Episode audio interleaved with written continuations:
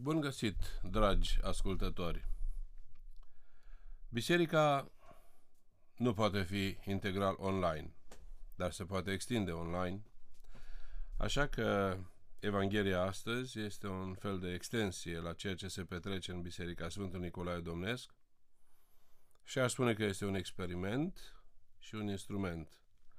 Un experiment pentru mine, în primul rând, pentru că este prima dată când se face, iar în mare măsură poate și pentru dumneavoastră, un instrument pentru că cei care nu pot să ajungă fizic la biserică pot să înțeleagă, să cunoască, să interpreteze și să trăiască Evanghelia în condițiile mai mult sau mai puțin dificile pe care le trăim. Așadar, în fiecare episod vom încerca să aducem interpretări, semnificații și înțelesuri pe care Evanghelia le poartă în ea, dar pe care noi trebuie să le descoperim la fiecare nou pasaj pe care Biserica ni-l oferă, fie duminică de duminică, fie chiar zi de zi, precum și alte cuvinte pastorale pe care le-am transmit sau le vom transmite în contextul pastoral pe care îl trăim astăzi. Vă mulțumim pentru înțelegere, ascultare, atenție și participare. În numele Tatălui și al Fiului și al Sfântului Duh. Dacă este cineva dintre voi în Hristos, atunci acesta este făptură nouă. Frați creștini, pentru cei care mai participă la taina Sfântului Maslu, știți că acolo se citesc șapte seturi de texte din Sfânta Scriptură, adică șapte paragrafe din epistolele Pauline și epistola Sfântului Iacob și șapte pasaje din Sfintele Evangheliei. Apoi se citesc șapte rugăciuni, și persoanele care participă la Sfântul Maslu sunt unse de șapte ori cu un de lemn sfințit. Este una dintre tainele bisericii în care ne rugăm pentru ca omul să primească iertarea păcatelor, sănătate sufletească și trupească, în raport cu rugăciunea și credința lui, și în raport cu rugăciunea și credința celorlalți din jur. Spun aceasta celorlalți din jur pentru că în anumite situații taina Sfântului Maslu se săvârșește la o persoană foarte bolnavă, când aproape că nu mai există speranțe și când de la Dumnezeu se cere o minune. Minunea de a-l vindeca sau uneori minunea de a-l ușura. Sunt și situații și sunt și rugăciuni speciale pentru cei care nu se pot desprinde de această viață, niște rugăciuni speciale, așa numitele rugăciuni pentru ieșirea cu greu a sufletului. Orice lucru pe care îl facem în raport cu Dumnezeu este un lucru greu. Începând de la dorința sau puterea de a ierta sau nu ierta pe cineva, și până la simplu, simpla abținere de la o anumită mâncare sau băutură sau un anumit păcat pe care îl facem, pentru că nu vedem care este rostul. Se spune că cel mai mare păcat pe care îl avem este păcatul de care nu putem să ne lăsăm. Sau pe care, la care nu putem renunța. Pentru că asta înseamnă că acela ne domină. Există niște împărțiri de păcatelor, păcate capitale, păcate împotriva Duhului Sfânt, păcate ușoare, dar astea sunt școlărești. Păcatele nu pot să fie categorisite așa și să ne gândim că am făcut niște păcate, e adevărat, că gravitatea sau consecințele păcatelor pot să fie mari și multe. Însă acestea sunt doar ca să ne dăm seama că păcătuim în multe feluri. Dar asta nu înseamnă că niște păcate mai mici pe care le facem, nu au efect. Dădeam odată un uh, pasaj care mi-a plăcut foarte bine de la Părintele Arsenie Papacioc, care spunea așa, a venit un credincios să se spovedească și a zis, eu n-am păcate, Părinte, de astea mici, așa, de zi cu zi, pe care le face toată lumea. Și Părintele, ca să poată să-l facă, să-l înțeleagă, i-a zis, ai văzut odată un snop de nuiele, un măturoi de nuiele? Și l-a zis, da. Poți să rupi un măturoi de nuiele? Nu. Pentru că sunt multe și nu se pot rupe. Zice, dar dacă desfaci snopul de nuiele sau măturoiul și rupi crenguță cu crenguță, le rupe pe toate. Asta ca să se înțeleagă că mai multe, chiar dacă sunt păcate mici, dacă sunt uh, săvârșite cu nonșalanță, ele pot să afecteze viața noastră spirituală.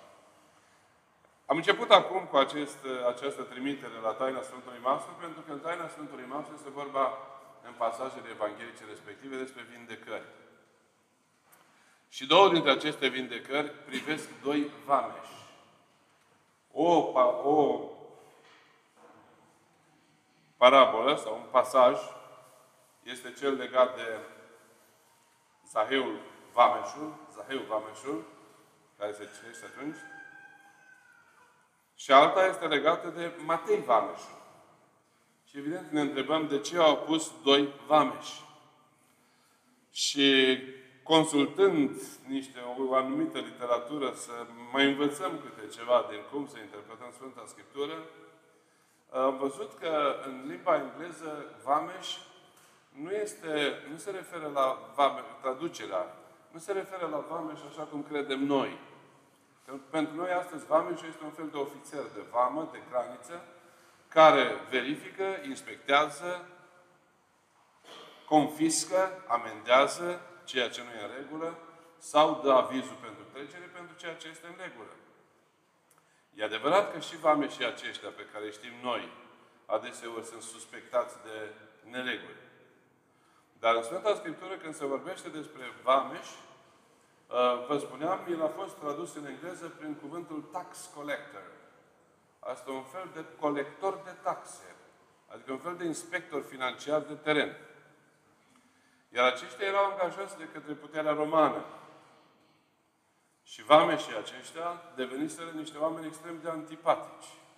Pentru că ei trebuiau să intre în casa omului, să-i ceară bani, pentru că trebuiau să fie dați mai departe și pentru că ei aveau și ei nevoile lor și neputințele lor, nu întotdeauna se reduceau la solicitat doar taxa obișnuită, ci încercau să pluseze și adeseori luau mai mult decât trebuiau să ia în numele stăpânirii romane sau stăpânirii străine.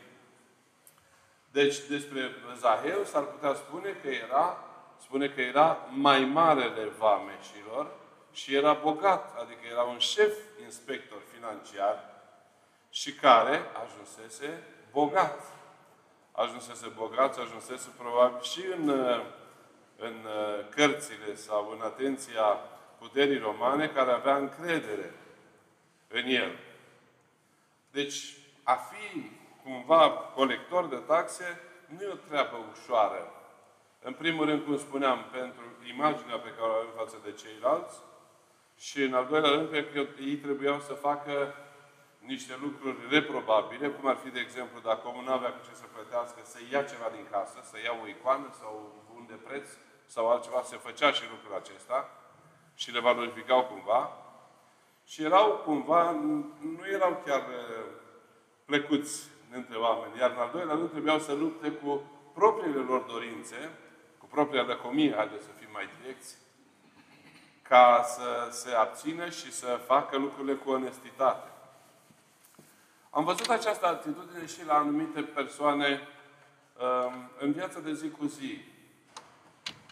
Mă uitam că sunt dacă am fost în întâmplare pe la piață, e câte o bătrânică vine să vândă 5 litri de lapte sau cât a avut și ea și nici n-apucă bine să intre în piață să-și pună laptele la vânzare, că vine tax collectorul, vine șeful de piață.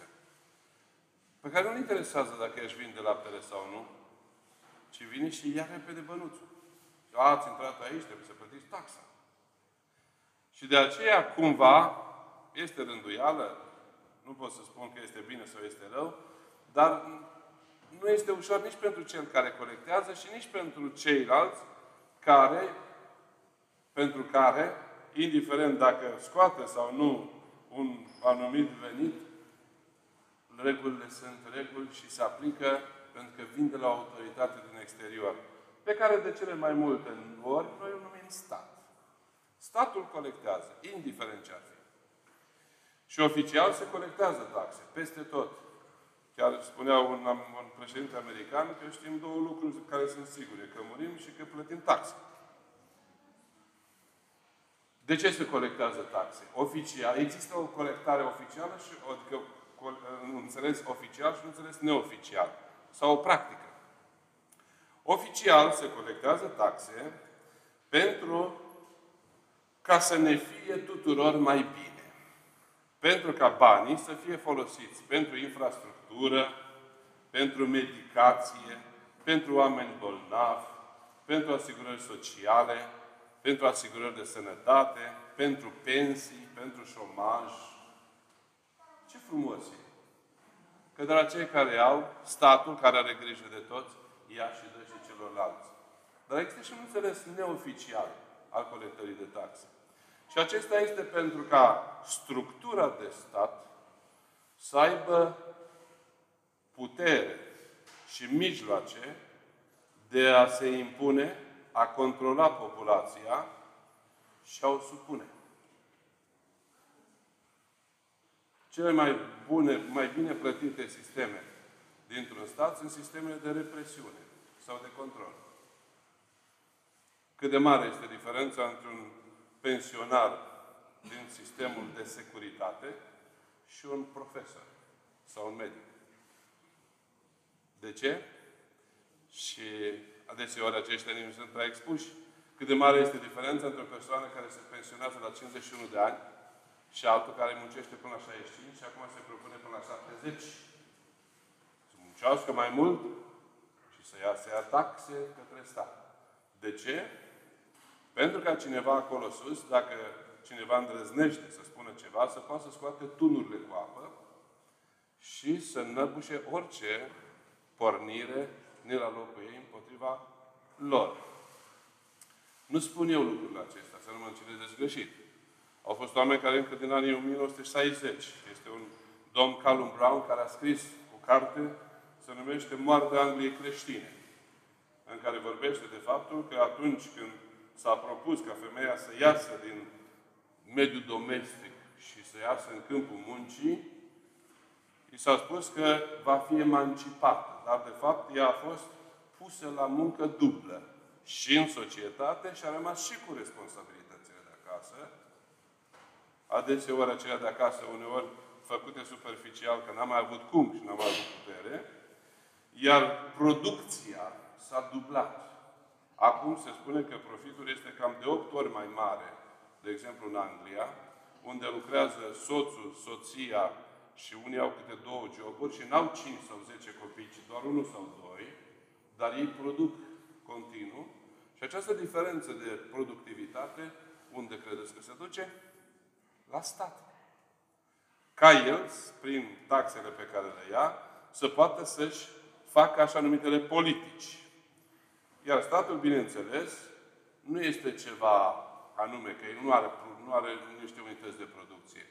El lucrează în colaborare cu corporațiile care finanțează. Și fie că finanțează fie politica, fie anumite uh, elemente de lobby.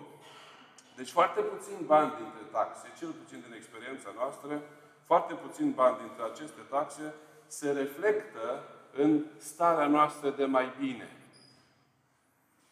câți bani nu se... Fiecare litru de benzină sau de motorină are aproximativ 60-70% accize, state care, ă, ă, taxe care pleacă spre stat ca să avem șosele bune, ca să avem autostrăzi, ca să avem parcări bune și așa mai departe. Asta e doar un simplu exemplu. Dar ar, fi, ar putea fi date multe.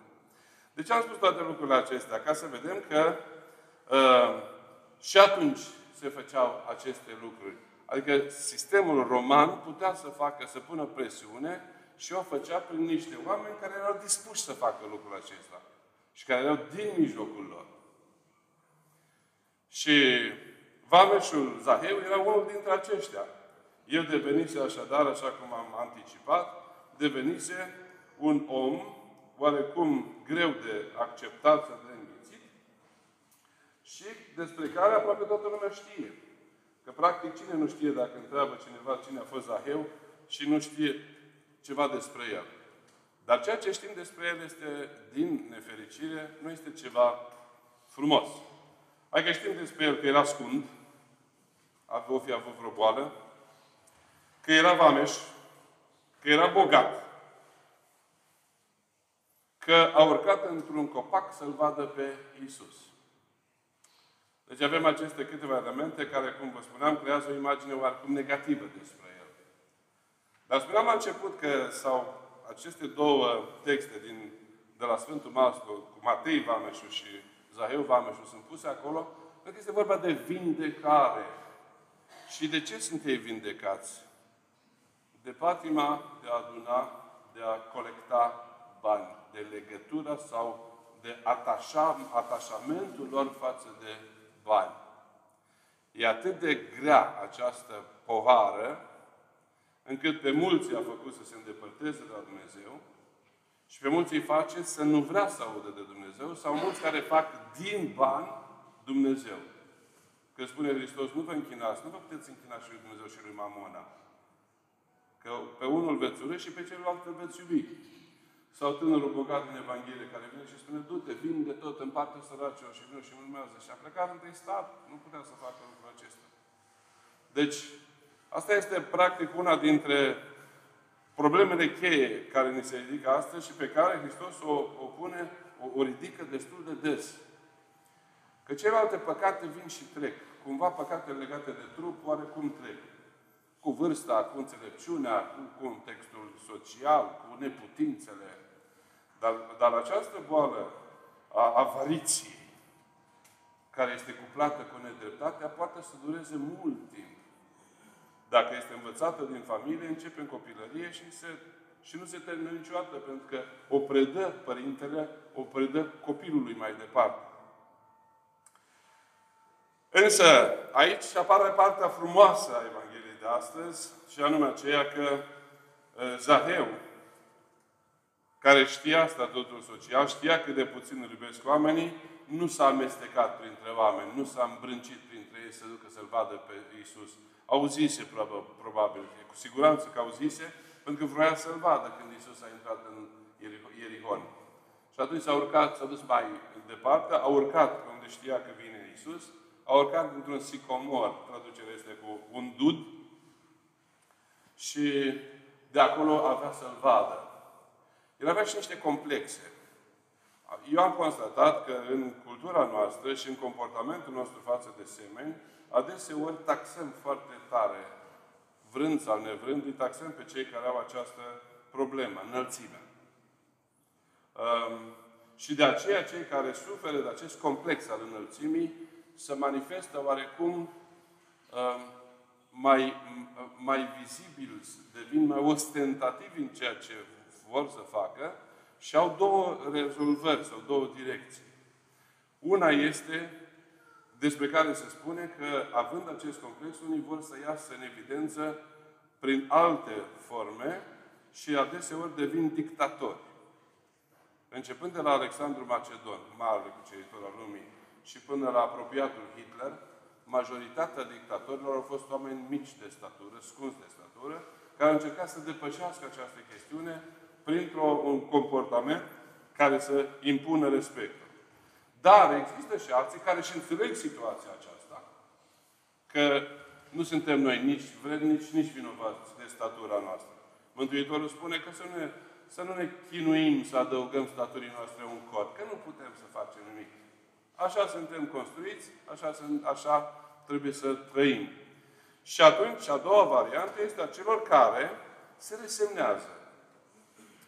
Se resemnează că nu sunt la fel ca ceilalți și încearcă să se descurce cum pot, încercând adeseori, adeseori, prin alte mijloace, să depășească sau să compenseze o deficiență fizică. Sunt oameni care au un caracter minunat Și despre Zaheu se spune omul mic cu credință mare.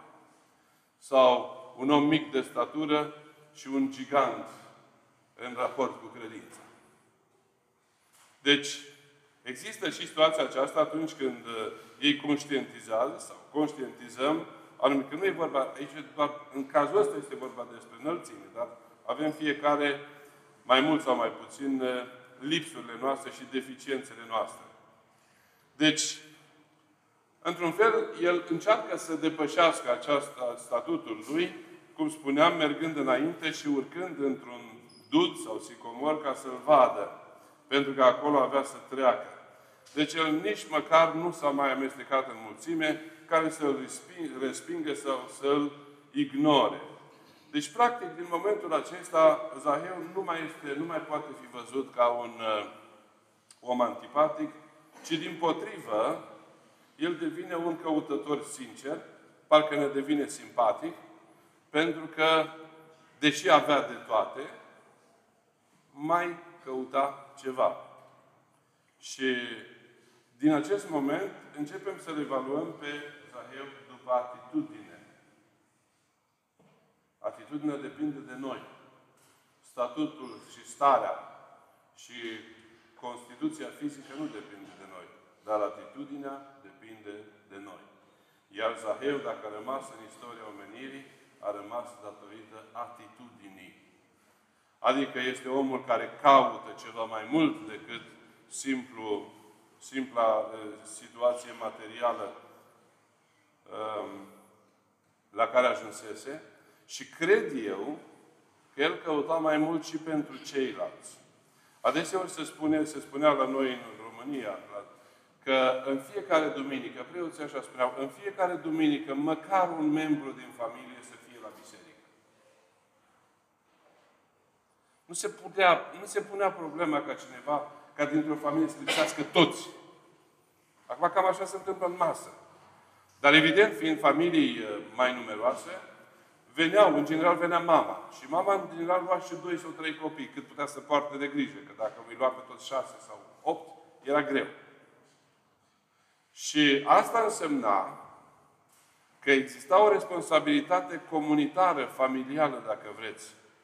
Și de aceea cred eu că probabil de aici de la Zaheu s-a ajuns la acest, acest precept ca să meargă cineva din familie, pentru că Zaheu, prin atitudinea pe care o are, el practic nu-și rezolvă doar problema lui. El rezolvă problema familiei lui. Că Hristos, în bunătatea lui, nu zice că e, ai făcut bine.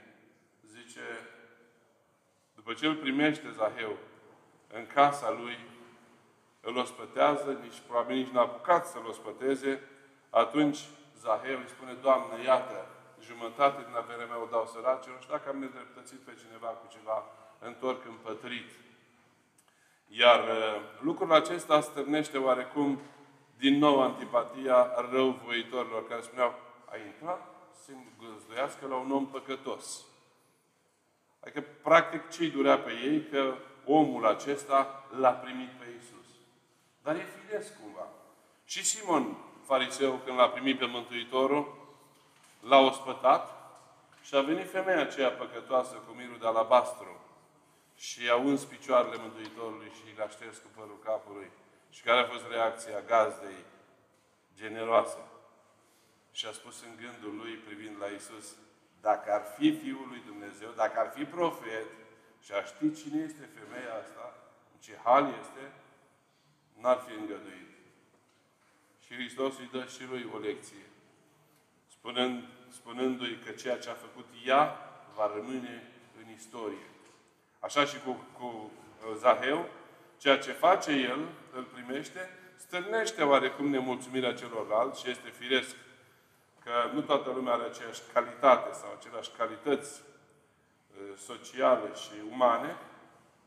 Și Mântuitorul îi răspunde ca răsplată, astăzi s-a făcut mântuire casei acesteia, că și acesta este Fiul lui Avram.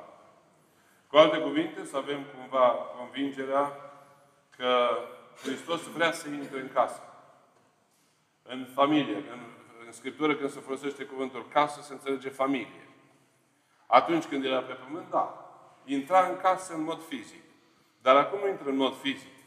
Acum trebuie să aibă familia deschisă ca Hristos să intre în familia fiecăruia. Deci, aș putea să concluzionez tot ce am spus și tot ce am aflat cu toții astăzi despre Zaheu Vameșul, că omul pleacă de la, să presupunem, de la o curiozitate. Cine este acest Isus? Ne putem întreba, avem curiozitatea să ne întrebăm, cine este acest Isus pentru mine? Iar dacă ne punem întrebarea, în fiecare zi am fi dispuși să citim două, trei rânduri despre Isus. Unde putem găsi cele mai multe descrieri ale lui Isus? În Biblie, în primul rând. Și după aceea, în cărțile în care părinții bisericii au răspuns, au scris și cei care l-au trăit pe Hristos altfel decât o facem noi, mult mai profund. Deci, pornind de la această curiozitate, care este normală umană, o curiozitate este un sentiment uman normal, pentru că el se aplică și în viața spirituală de credință, se aplică și în viața științifică și educațională. Din curiozitate s-au născut multe invenții. Din curiozitate omul descoperă și altceva și altceva. Există o curiozitate normală. Evident, să fac lucruri și de necesitate, dar curiozitatea este cea care trebuie să ne caracterizeze și care trebuie să ne facă să depășim limitele. Limitele noastre sunt oarecum uh, foarte largi. Noi nici ne închipuim ce, cât de mult putem să facem și cât de înzestrați suntem de Dumnezeu cu ceea ce, trebuie, cu ceea ce putem să facem. Deci, din curiozitate, Zaheu ajunge la credință.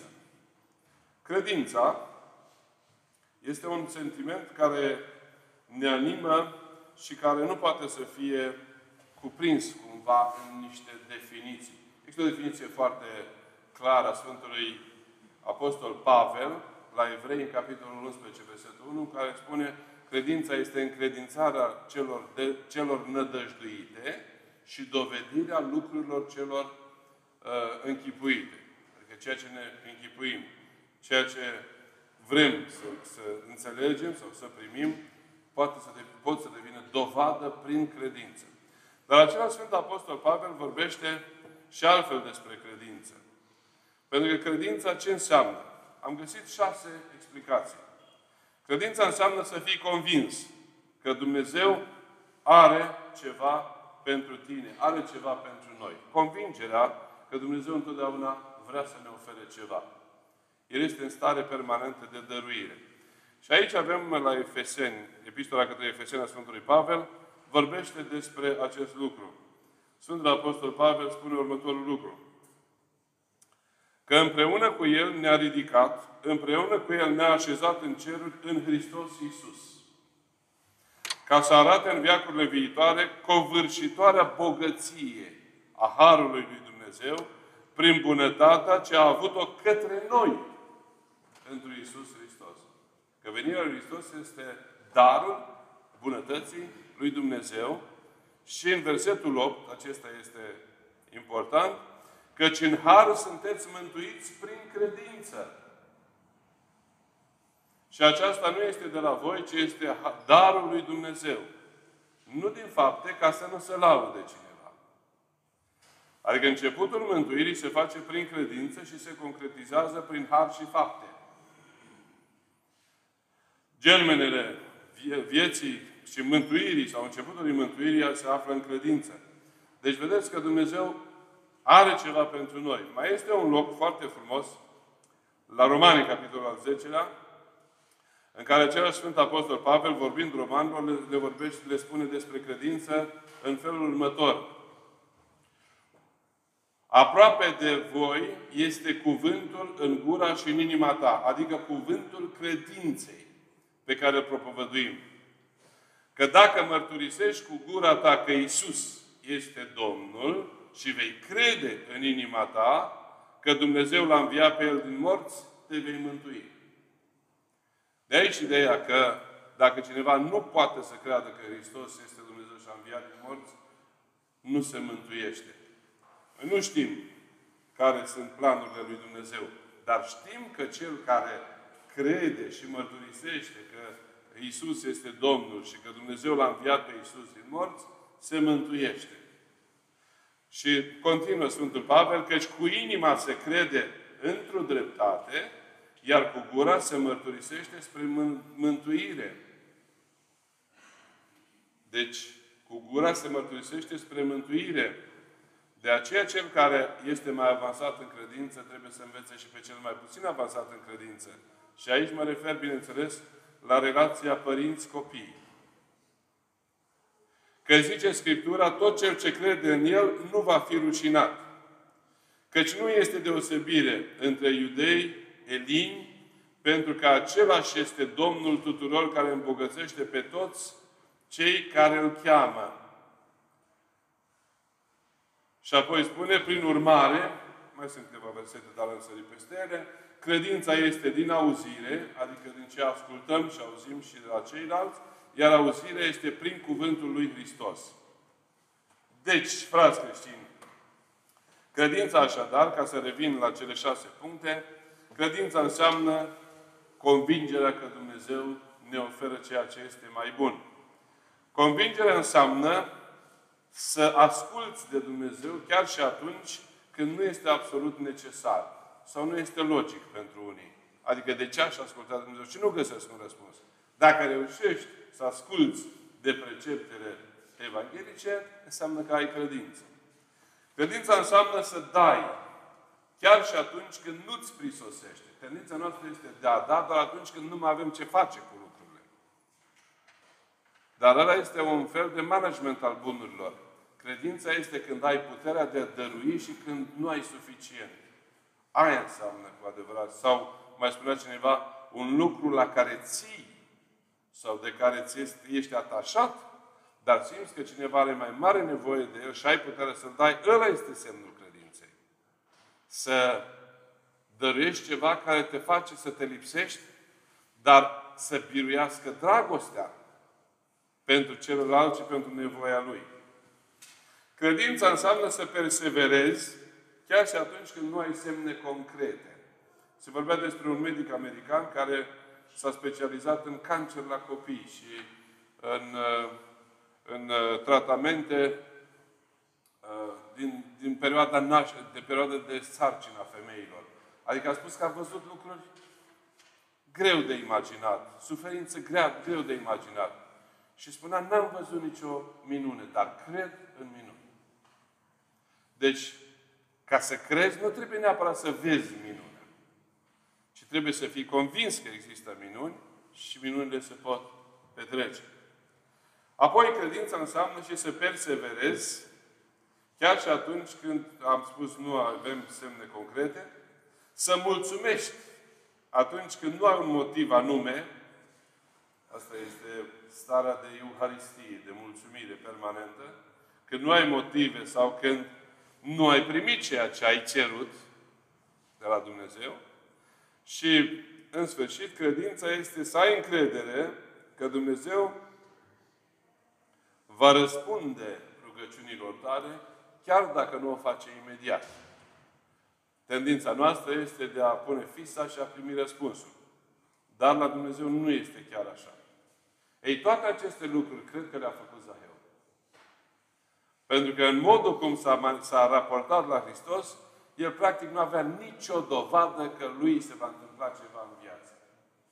Și simplu fapt că și-a deschis inima și casa către Hristos, l-a făcut să devină din om vechi, om nou, dintr-un vameș nesuferit, un om generos care dăruiește și care repară greșeli pe care eventual le va fi făcut, un om care iartă pe toți cei care l-au învinuit sau pe cei care nu l-au suportat sau l-au criticat și el devine un alt om.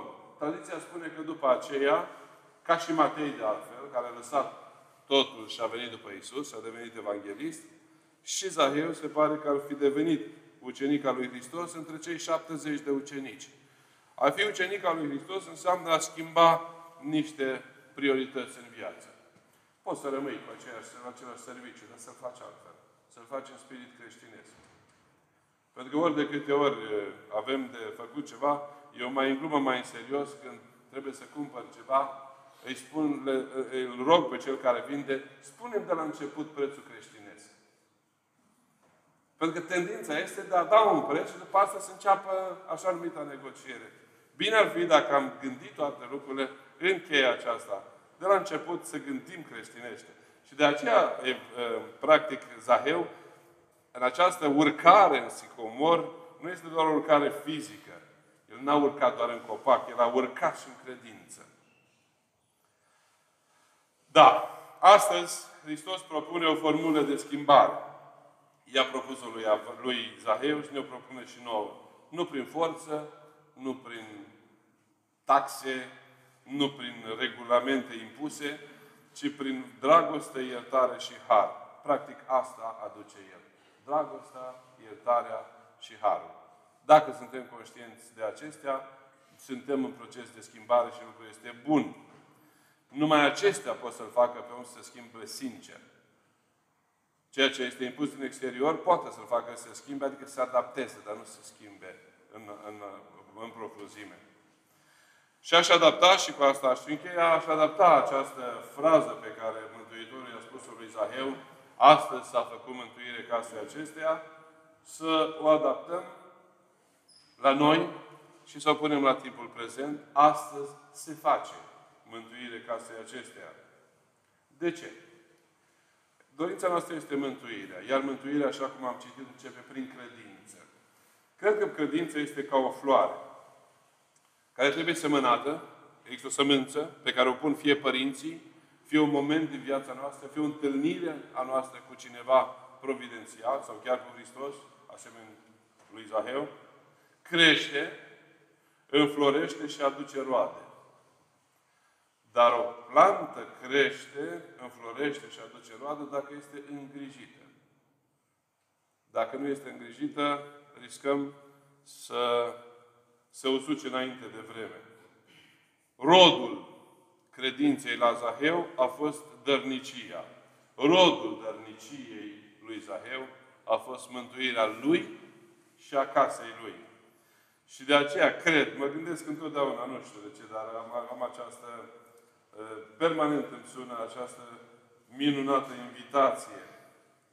Știind că Hristos îi va recunoaște pe cei care vin după roadele lor. Spune Sfânta Scriptură, după roadele lor îți veți cunoaște pe ei. Că nu se poate ca pom bun să facă roade rele și pom rău să facă roade bune. Mă tot gândesc la această minunată invitație pe care Hristos a făcut-o și care trebuie să fie călăuzitoare. Nu frica de pedeapsă. Că asta spuneam altă dată. Noi nu putem să convingem pe oameni că vor fi judecați. Trebuie să convingem pe oameni sau să ne convingem că Hristos a înviat. Asta e cel mai greu. Că de judecată putem să încercăm să scăpăm. Dar să ne convingem că Hristos a înviat este lucrul cel mai greu. Că dacă ne-am convins de asta, ați văzut ce spune Sfântul Apostol Pavel, dacă credem și mărturisim că Isus a înviat, suntem mântuiți. Și de aceea, la, numai gândind la un Hristos înviat, putem înțelege și invitația. Veniți! Binecuvântați Tatălui meu, ce frumos! Veniți! Binecuvântați Tatălui meu și moșteniți împărăția pregătită Vedeți? El ne așteaptă cum a s-a pus. Pregătită pentru voi de la întemeierea lumii. Amin.